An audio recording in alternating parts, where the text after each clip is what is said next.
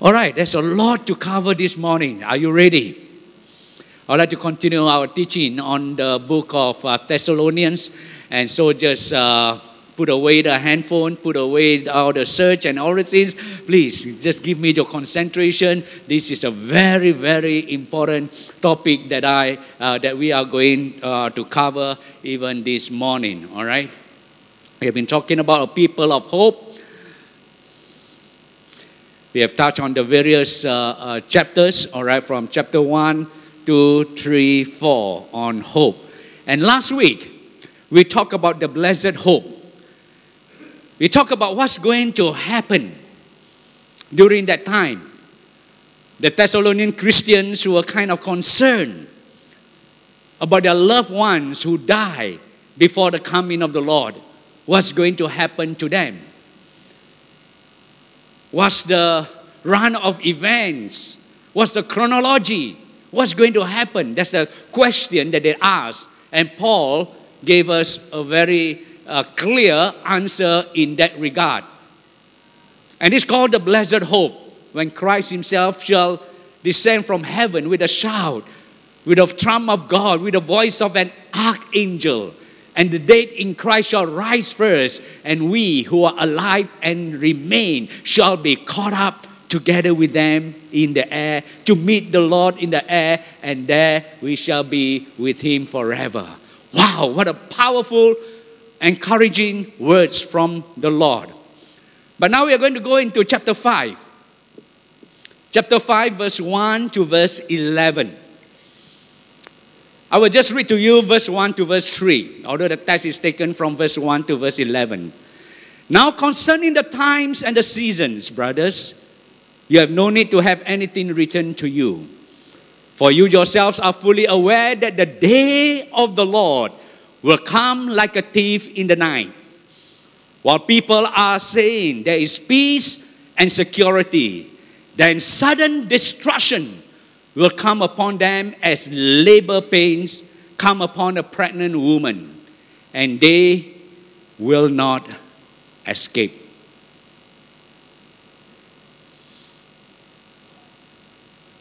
This passage of scripture talks to us about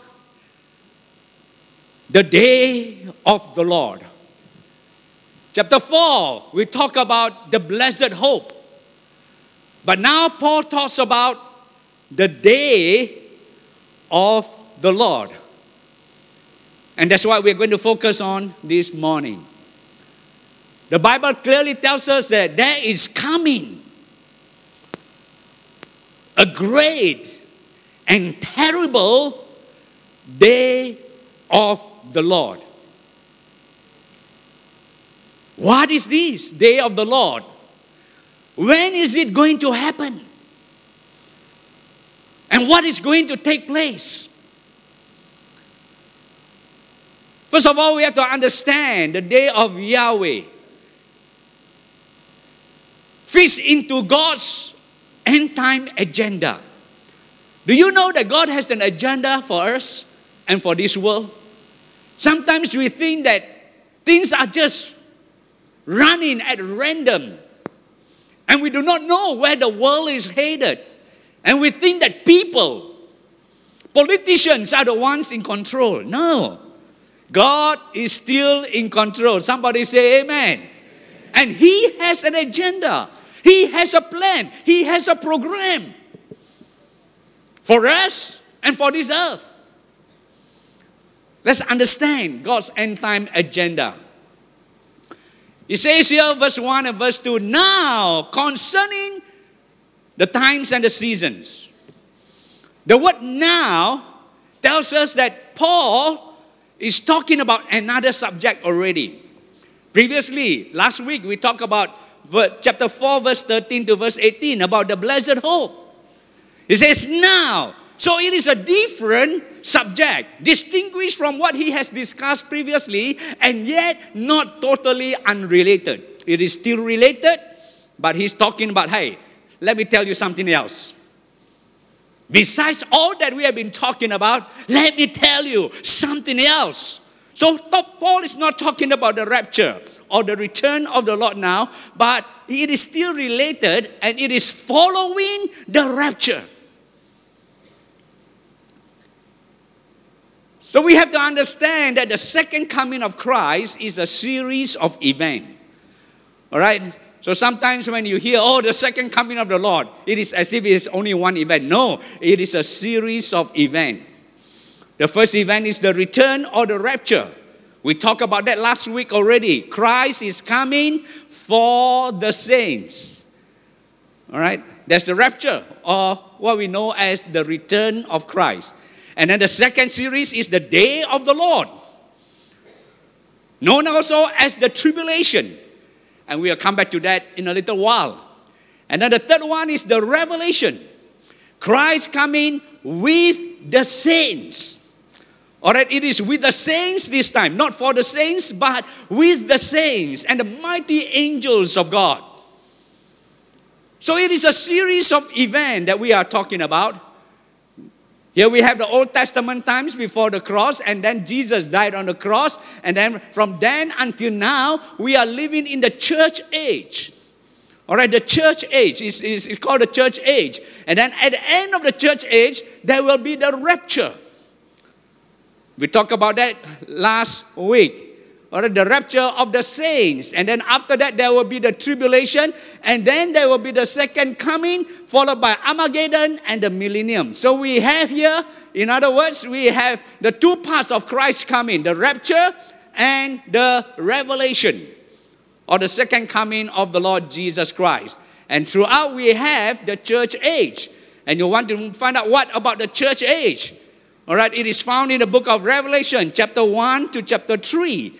And then in chapter 4, you find that the church has already been raptured. And what happens is uh, on earth. And so you find the two parts of Christ's return. Let us not confuse uh, that at all. So you find that the return of Christ actually is a series of events. It's a series of events that will start off with the rapture, then the tribulation, and then the revelation of Christ, and then Armageddon, and then the millennium, and after that we have eternity forevermore. Are we clear on that? You get it? Okay, good. So you find that there is a uh, there are differences between the rapture and the revelation. So here he appears in the heaven, he's for the church. He returns to earth, you know, and uh, here he is the bridegroom, but at the revelation, he will be the king of kings. All right? Now, there's a lot of uh, things that are said about the rapture and the revelation. I will not go through all of these. Now, don't worry, uh, for, for uh, uh, I, I have to go quite fast, I know, you know, so if you try to take notes, you'll be frustrated. So uh, don't, please don't be angry with me. This will be available to you, you know, uh, on the web, right? Uh, uh, even the PowerPoint or everything you want it, okay, you can have it. So the, I, I know it's, it's, it's, it's, kind of hard to copy everything down, but you can uh, uh, uh, have it if you just request it. You can have even all the PowerPoints. So, Paul says here now concerning the times and the seasons. Now we come to the times and the seasons. All right? Now, in the New English translation, it talks about the times and seasons. But the New American Standard, it talks about the times and epochs. And the NIV, times and dates. Occurs only three times in the Bible. Daniel 2.21, Acts 1.7, and right here, 1 Thessalonians chapter 5, verse 1. Times here talks about chronos, chronological time, a period of time. It is an elapsed time or a duration of time. All right, so it's that lapse of time, chronology. That's where we get the English word. All right, focus on the interval here between Christ's first coming uh, and death on the cross and uh, the second coming at the end of the age. So it's a chronological, all right, a period of time, the times and the seasons. Seasons here is kairos, all right, the kairos moment, the opportune moment, that defining moment within that framework of time, all right. So you find that uh, kairos happen within the chronos, and so the times and the seasons is a frequent. It, it has been used uh, uh, in three different uh, occasions in the Bible to talk especially about the end times. You know, so the times and the seasons Many of these uh, uh, relate to the signs of the times and the end of the age. It concerning the times and the seasons? When? You know, are all these things going to take place? The disciples during the days of Jesus also asked the same question When, when, when? And how do we know that these things are taking place? There will be signs of the last days. And you can find it in Matthew, Mark, and Luke.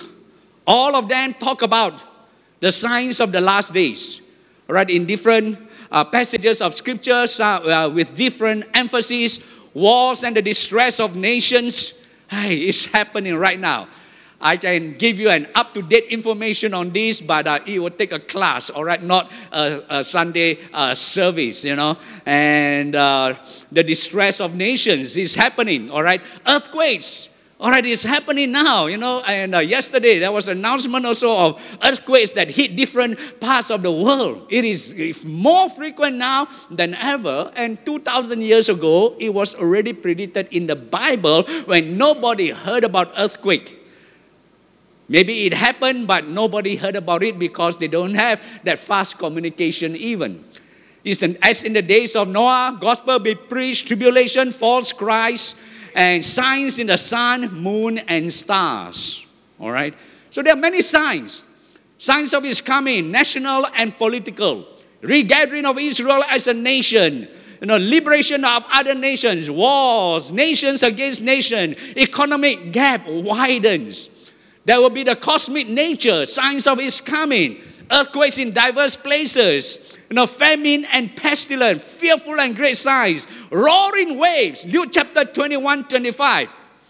It was only in recent years that we heard about tsunamis, but it was already in the Bible as one of the signs of the coming of the Lord. Tsunamis, roaring waves. How did the Bible know about it?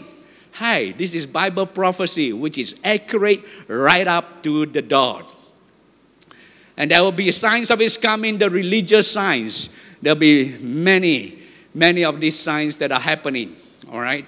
And actually, it's, it's already happening all around us.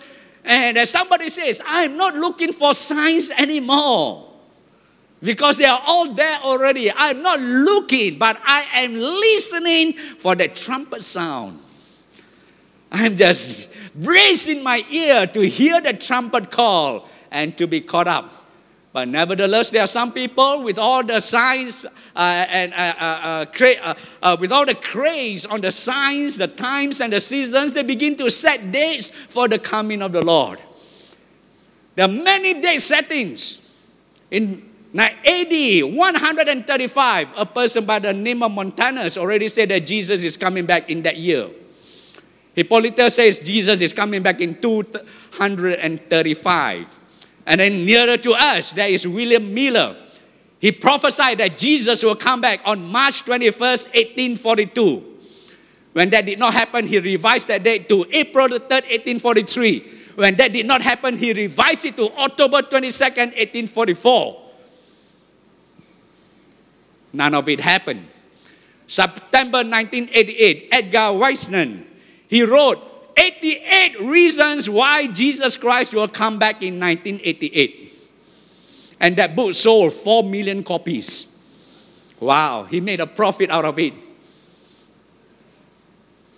And when it did not happen in 1988, again he revised the date to 89, 1989. 1990, it did not happen. Jack Van Impe uh, say that Jesus will come back in 2008 or 2013. It did not happen. Harold Camping, who is a NASA engineer, prophesied that Jesus will come back on May 21st, 2011. And as you know, we are still around. And then, as early as uh, December 21st, 2012, how many of you remember the Mayan calendar? They say that it will happen. It did not. And even last year, all right, John Hagee, you know, talk about the four blood moon, the lining up of the, uh, uh, uh, uh, of the planets and the Rosh Hashanah, the celebration of the Jewish feast. September came and have gone by.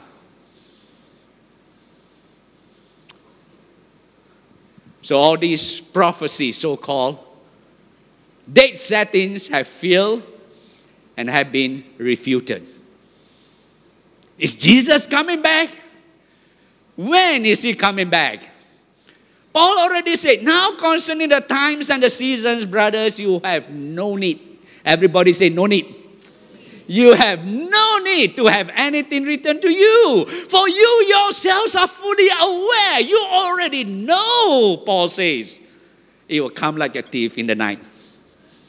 So we do not need all these date settings actually. The moment somebody set a date, or even a month, or even a year, forget it. You don't need that. Paul says, I have already instructed you when I was with you concerning these things, and you are fully aware. You will come like a thief in the night. In other words, there's date setting is even prohibited. The disciples asked, when? When are these things going to happen in Acts chapter 1? And the angel says, Why do you ask for dates? Our Lord Jesus himself said in Matthew 24, verse 36, No one knows, not even the Son of God in the flesh, when he was in the flesh no one knows but the Father only. Last week I told you I'm going to tell you when it's going to happen. Right? Now, now you got the answer. Are you happy or not? It's not the kind of answer, but well, Paul says you do not need to know. All right? You do not need to have anything further said to you. The day of the Lord. Now, early on we are talking about like a thief in the night. The rapture will happen in that manner, and the day of the Lord also will come like a thief in the night. Paul talks about the day of the Lord, and Peter, 2 Peter 3:10, the day of the Lord will come. Everybody say, will come. All right? Although we do not know when, will it happen? It will come. It is with full certainty.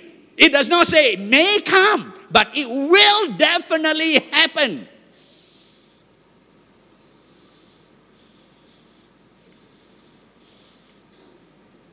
This is the third sure thing that will happen. The first thing, sure thing that, that the, the, the, the, the, the first certainty in life is death.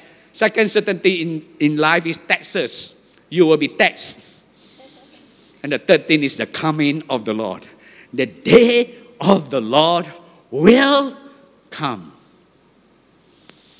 So we need to understand some of the distinctives of the day of the Lord. What, what is the Bible talking about when we talk about the day of the Lord? See, there are many references in the Bible concerning the day of the Lord. In fact, the phrase, the day of the Lord, the day of Yahweh, the day of Christ, you know, these appear at least 34 times in the Bible. How many times? 34 times, all right? From Joel. As for the day of the Lord, it is at hand.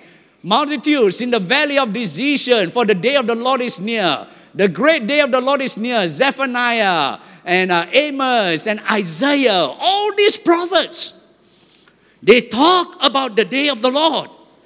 It is important. Definitely. So that so much so that all the prophets, many of the prophets in the Old Testament talk about the day of the Lord. What is the day of the Lord? It is a period of time. It is not a single 24 hour day, all right? The day of the Lord is a period of time that begins right after the rapture of the church, covering a period of seven years through what is known as the tribulation and maybe even concluding at the end of the millennium. The day of the Lord is also known as the time of Jacob's distress in Jeremiah 37. It is the time of Daniel's 70th week in Daniel chapter 9, verse 24 to 29, and also the tribulation that's mentioned in the Gospels and in the Revelation. That's the day of the Lord. In other words, according to Daniel. All right, so we have to relate to Daniel. We have to relate with uh, a book of Revelation for fuller understanding. Daniel talks about the 70 weeks in his prophecy in Daniel chapter 9. But the, the 70 weeks is broken up into 400, uh, uh, into 69 weeks and one week. All right, 69 weeks and one week. Daniel talks about it. So you find that uh, the 400, uh, the 69 weeks, the 70 weeks of Daniel, and then after that, uh, uh, uh, with, with, the, with the crucifixion of the Messiah, and then after that, there is a gap, the church age, all right? And then the 70th week will begin in Daniel chapter 9, verse 27, and it will begin with the rapture of the church. Now, whether you believe in the, like, like what we have said last week, the pre-tribulation at the beginning of the tribulation, in the middle, the mid-trib, or the post-trib. All right, the rapture will happen, and that encompasses Daniel's 70th uh, week. So it is uh, uh, during the time of the tribulation that is been mentioned here. Now, for greater understanding, go back, go go forward into the book of Revelation. The main characteristics and events during the day of the Lord during the tribulation period is found in the book of Revelation. All right, now you find that Paul just talks, to, talks about it in just three verses actually. And then after that, the rest of the verses, he talks about how to prepare for it.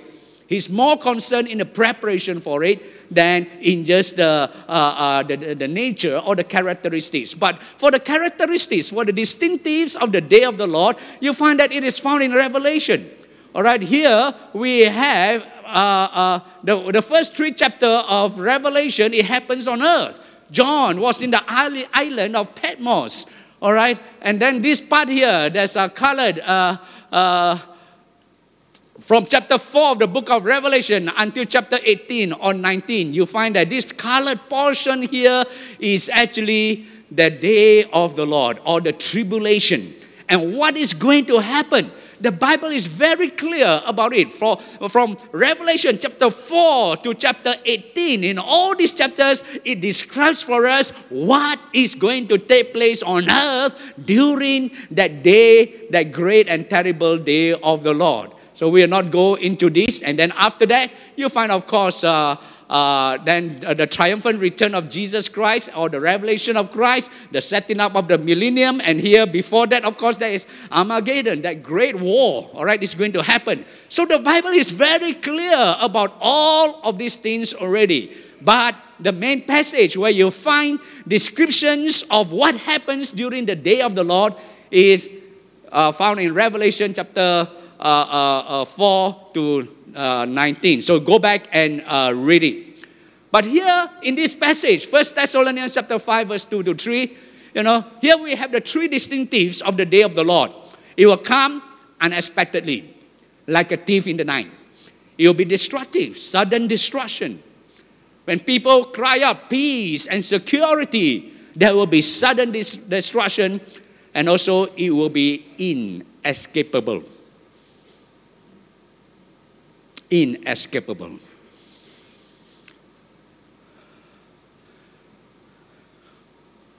Sorry, one word is missing here.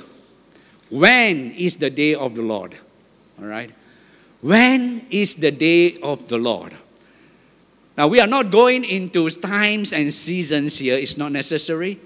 But at least Paul tell us, all right, he just gave us two things, two indications of whether the day of the Lord has come or not. You see, what happened is now we are going into Second Thessalonians. In First Thessalonians, Paul has already written to them. And like in this passage and in other passages, he talks about the coming of the Lord. And after that, what happens is some people came in and begin to trouble the Thessalonian Christians and begin to say, The day of the Lord has already arrived. It has already happened. And so when you read Second Thessalonians, you find that Paul wrote Second Thessalonians because, again, First Thessalonians, you know, after writing First Thessalonians, the Christians were still confused. Are you confused about the end time events or not? If you are confused, you are not alone. The Thessalonian Christians were also confused.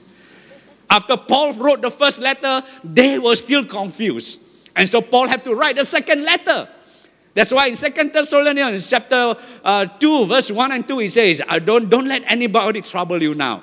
Whether by writing or by hearing or by prophecy, don't let anybody trouble you now. Let me tell you what is going to happen before the day of the Lord. Because they already said, the day of the Lord has happened. But as in the days of Paul and even right now, the day of the Lord has not yet arrived. There are indications of when the day of the Lord arrives. And Paul says it has not yet arrived. The first thing that will happen is the rapture, as we say. The commencement of the day of the Lord. The rapture must take place first. That is the signal of the beginning of the day of the Lord. That's the first thing. Paul confirms that believers are not going to be here because we are not of the night but of the day. 1 Thessalonians chapter 5 verse 4 to 5. So the church will be removed before the day of the Lord. 2 Thessalonians 2 1. Concerning the coming of our Lord Jesus Christ and our being gathered to him. So Paul addressed the issue and shows us that the day of the Lord has not yet arrived because something must happen before that and the first thing is the rapture, the gathering of the saints. As I said last week, we believe in the pre tribulational view of the return of the Lord. That means Jesus Christ will come back, receive his bride for himself, and then after that, the world will go through the tribulation. The church will not go through it. And 1 Thessalonians chapter 5, verse 9 here it says, For God did not appoint us to wrath, but to obtain salvation through our Lord Jesus Christ. The wrath of God. For those who believe in the Lord Jesus Christ, God has not appointed us for wrath. And so what happens is, again here, very clear, the rapture, then the tribulation, the day of the Lord, the appearing of the Lord. All right? So I hope that you are clear even on this. Now, others may argue whether it's pre trib, post trib, uh, a, a, millennial, or post millennial, pre millennial. Don't worry about all of those things. All right? And uh, there are different arguments on this, but this is what we as a church believe. Now, the second thing that we know that the day of the Lord has not arrived is because of the revelation of the Antichrist. The revelation of the Antichrist must happen first. The revelation of the Antichrist will signal the day of the Lord. Second Thessalonians chapter 2, verse 3 to verse 12. Let no one deceive you in any way. Say, I will not be deceived. Okay, let no one deceive you in any way, for that day will not come all right? The day of the Lord will not come. Paul said it very clearly unless something else must happen first. The rebellion comes first, and the man of lawlessness or the man of sin is revealed. This man of sin, the man of lawlessness, is what we call the Antichrist. Now we can speculate who the Antichrist is. There are many, many people who have had all kinds of speculation. Some said before that it was Hitler, it was Lenin, it was Stalin, it was Gorbachev, and all Russia, and then Americans won. All right, they, you know, they have all kinds of uh, prophecy concerning who the Antichrist is. And in our modern world, who do you think is the Antichrist?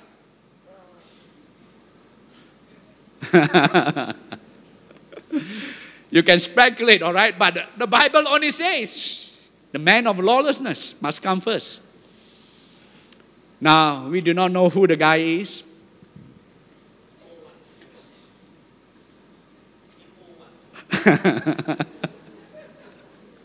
we do not know who the guy is, but we know the characteristics.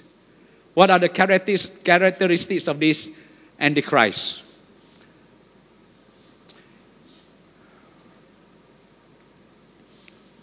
The coming of the lawless one is by the activity of Satan. That means he will be possessed with the power of Satan. With all signs and wonders, he will do great signs and wonders. Not a normal human being. Miracles. With all wicked deception for those who are perishing. He'll be adored by the whole world with the mirac- uh, uh, miraculous signs and wonders that he can do by the power of Beelzebub.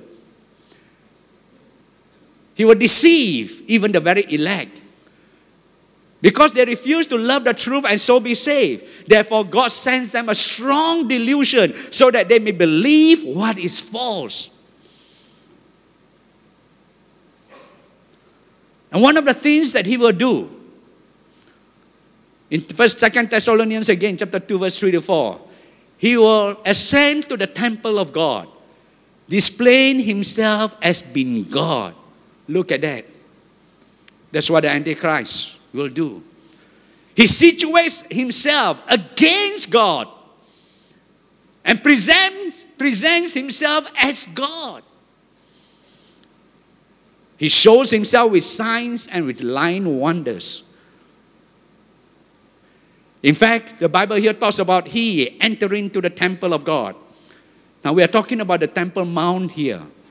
The temple that will be rebuilt in the last days. They say that all the materials have been gathered and they have even started building. I don't know what's the latest now. But some say, oh, the Temple Mount cannot be rebuilt because it is situated at the same place as the Dome of the Rock, the Al Aqsa Mosque. How can it be? But others have said, no, no, no. The Temple Mount is actually 100 feet away. It's not on the same place. And they are already beginning to build there. But whatever it is, this is what is going to happen. And he will enter into the temple. And this is what Jesus Christ, Matthew chapter 24, Mark chapter 13, talks about the abomination of desolation.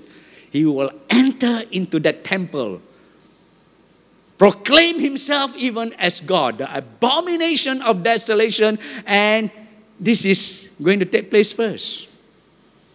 What else will he do? He will be the peacemaker. First Thessalonians 5 2 and 3 peace and security. The Middle East has never known peace and security for a long time, but he will come. He will bring peace and security in that region, but for only three and a half years. Israel will sign that treaty and, and after three and a half years, that treaty will be broken. The next three and a half years, during that seven year tribulation, is known as the Great Tribulation. Nobody, none of us wants to be around in those days. He will be a peace breaker and he will persecute those who want to profess God, God in their lives. There are many other things that he will do. We, are, we don't have time even for that. He will set up even a world, one world government, one religious system. And uh, uh, in the book of Revelation, all right, the power behind him is Satan, and he will cause people to worship Satan. That's the Antichrist. But he's not here yet. What's happening? What is holding back the Antichrist? Or who is holding back the Antichrist? Second Thessalonians chapter 2 continues to tell us. And now you know what is restraining, that he may be revealed in his own time. For the mystery of lawlessness is already at work. Only he who now restrains will do so until he is taken out of the way. And then the lawless one will be revealed. In other words, there is a power that is holding back the Antichrist. Who is that power? Now, Bible scholars differ on who Paul is referring to in Second Thessalonians chapter 2, verse 6 to 8. He who now restrains will do so until he is taken out of the way. What does it mean? For us and for many Bible scholars, we believe that it is a reference to the Holy Spirit. The Holy Spirit is restraining the world, otherwise, it would have been doomed to destruction morally, spiritually, it would have been doomed to destruction already. Evil would have been so widespread if not for the restraining power of the Holy Spirit. So the Holy Spirit is still at work in this world. But God have already said, even in Genesis, I will not struggle, I will not uh, strive with men forever. The moment that the Holy Spirit is removed, it will be terrible for the world. And so, right now, it's the Holy Spirit working through the church.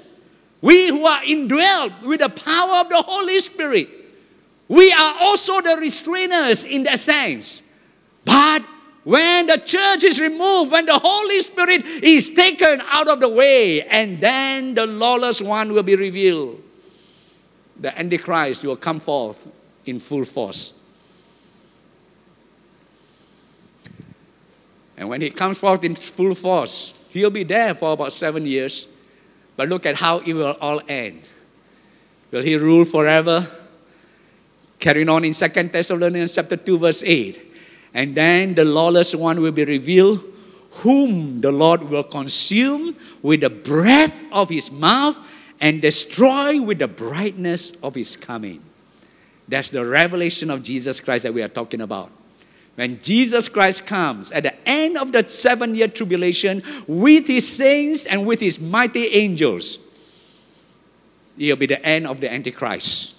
When the, and, and, and Second Thessalonians, Thessalonians chapter 1, verse 7 to 12 talks about the same thing. In verse 7, it says, When the Lord Jesus is revealed from heaven with his mighty angels in flaming fire. Now, there will be Armageddon when Jesus Christ is going to come, it will be revealed at the end of the tribulation. There will be Armageddon. 200 million will fight how can this great army be amassed? You want to know about the great war that's going to happen? It's interesting. You read, you read Psalms 83. It talks about the nations, and all these are Arab nations. Cush, Ethiopia, and Libya, and all those other nations, although in, in, in, in Psalms 83, all the names of the nations are in the Old Testament times, the names of in, during those days. But in, you know, if you compare it to the modern day names of these nations, it will surprise you. But how will it all end? There will be the great army, there will be the great battle at Armageddon. Will there be a physical fight? Will there be, be bombs and nuclear war and all that? Actually, it's very easy for Christ to defeat the whole armies of the earth. He says, How? With the breath of his mouth. That's all it takes. There's no need for any physical fighting. With the breath of his mouth, in flaming fire. That's it. He just commands it, he just breathes fire in that sense figuratively, or perhaps even literally. And Satan, the destruction of the Antichrist will take place. Somebody say, Amen. So you find that at the end of the day, God wins. Who wins? God wins. All right, men they plot all kinds of things. They think that they are powerful. But the Bible is very clear already how all these things will end.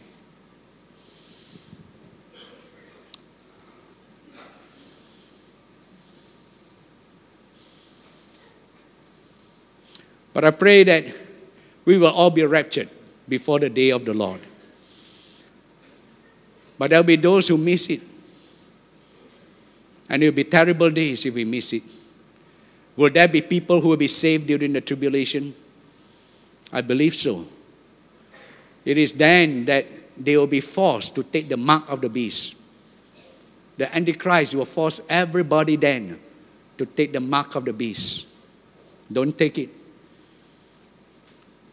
Because once we do that, all right, the Bible here tells us what will happen not just to, to, to the Antichrist in flaming fire, taking vengeance on those who do not know God and on those who do not obey the gospel of our Lord Jesus Christ. These shall be punished with everlasting destruction from the presence of the Lord and from the glory of his power. When he comes in that day to be glorified in his saints, to be admired among all those who believe. And I pray that we will be among all those who believe. But now is a time of grace. Now is a period of God's mercy. That those who do not believe as yet will believe in the Lord Jesus Christ and escape from the wrath to come. So, in a nutshell, this is what will happen. The church is church raptured, second coming of Christ, revelation. But in between, there are the seven year tribulation. What will happen is all in the book of Revelation. There will be the seven seals, the seven trumpets, the seven bowls, the four horsemen, famines, wars, and all the atrocities that will happen. The sun and the moon that will be turned to blood. Signs in the heavens, signs on earth, everything. But now is the time for us to accept Jesus Christ as our Lord and Savior and to commit our life even to Him. And so, concerning the times and the seasons, the day of the Lord will come. How do we prepare for the day of the Lord? How do we prepare for the day of the Lord? Verse 6 So then, let us not sleep as others do, but let us keep awake and be sober. Bible here says Christians we should not be surprised by these final events. It will come as a thief in the night. It will definitely come. Though it delayed, though it tarried, it will definitely come. So what's our responsibility?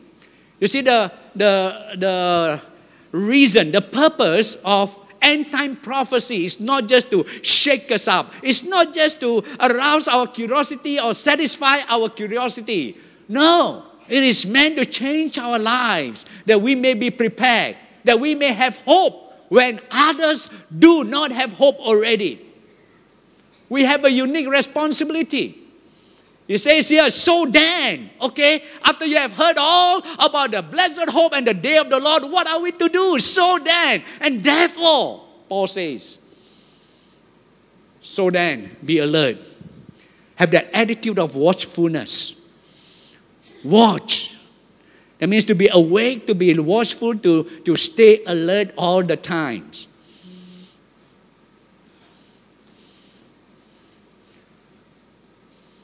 A visitor visited a farm one day and saw that you know that big orchard was so well taken care of. It was bearing fruit and the, and the ground was clean. Everything was so clean. And the visitor just asked the guy, Hey, do you, do you own this orchard? He says, No, no, no, I'm just a caretaker. I'm taking care for my master. And where's your master? Oh, he's away. He's, he's overseas. He's gone overseas. And when was the last time that he was back? Oh, he hasn't been back uh, for 12 years. 12 years? 12 years he hasn't been back, and the place is so immaculate, so clean. He said, Yeah. So when is your master coming back? Well, the caretaker says, I expect him to come back today or tomorrow. And for the past 12 years, I've been expecting him to come back today or tomorrow. Some of us think, oh, he will not come back yet. So therefore, I uh, let, you know, uh, lep out here and there. Never mind, leave it unclean, you know. Uh, no. We have to keep our lives clean. We have to be on the watch, on the alert. It will come as a thief in the night. And the problem with thieves is they don't tell you when they are coming in. Right or not? Can you just imagine somebody, you know, you know, just announcing, oh, I'm going to come in and rob your house at such and such a time. No, the thieves never do that. And some of us on Facebook, can you just imagine? You go on Facebook and you announce to the people, hey, I'm going to uh, America on such and such a date, and I got 50,000 stash under the bed.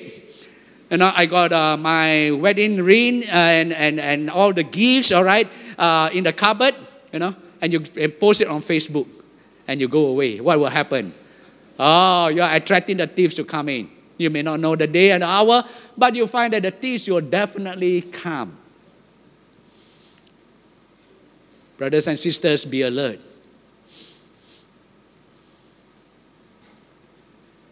You know that song, Coming Again? I, I, my voice is not good, but let me try that.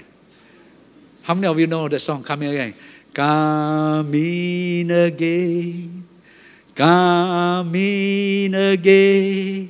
Maybe morning, maybe noon, maybe evening, and maybe soon. Come in again, come in again. Oh, what a wonderful day it will be. Jesus is coming again. Hallelujah. Am I the only one who knows that song? Oh, John, you were singing? You should have sung louder, man. it's a beautiful song. And I prepared this message, and after last week's message, that was the song that was bursting in my heart. Be alert, be sober. Sober means self control. Have self control in everything. What we do, what we say, self control. So watch and be sober and besides that, also put on the protection of God's armor faith, love, and hope. The three greatest things. Put on the protection of God's armor. You need that. It's not going to be easy times, it's going to be hard times, but put it on. And then, lastly, verse 11 minister to one another. The first three things you do for yourself be alert, be sober, put on the protection of God's armor and then we minister to one another to comfort or encourage one another, to build up, to edify one another. That's what we must do to one another. Not discourage, not distract, not to deceive, not to, you know, disparage anybody, but always seeking to build up the body of Christ. Can we do that? Can we do that? Encourage one another. Whatever tough times that the person may be going through, don't worry. The Lord is coming. And when He comes, He will set everything right. He will redeem His church, even the bride for Himself. Encourage, build up one another. Just as you are doing, the Bible says. In fact, first uh, another version says, "So speak encouraging words to one another." build up hope so you will all be together in this. No one left out, no one left behind. I know you are already doing this. Just keep on doing it. Keep on doing it. Somebody say, Amen. Hallelujah. The day of the Lord is coming. Hallelujah. Let's give the Lord a big hand.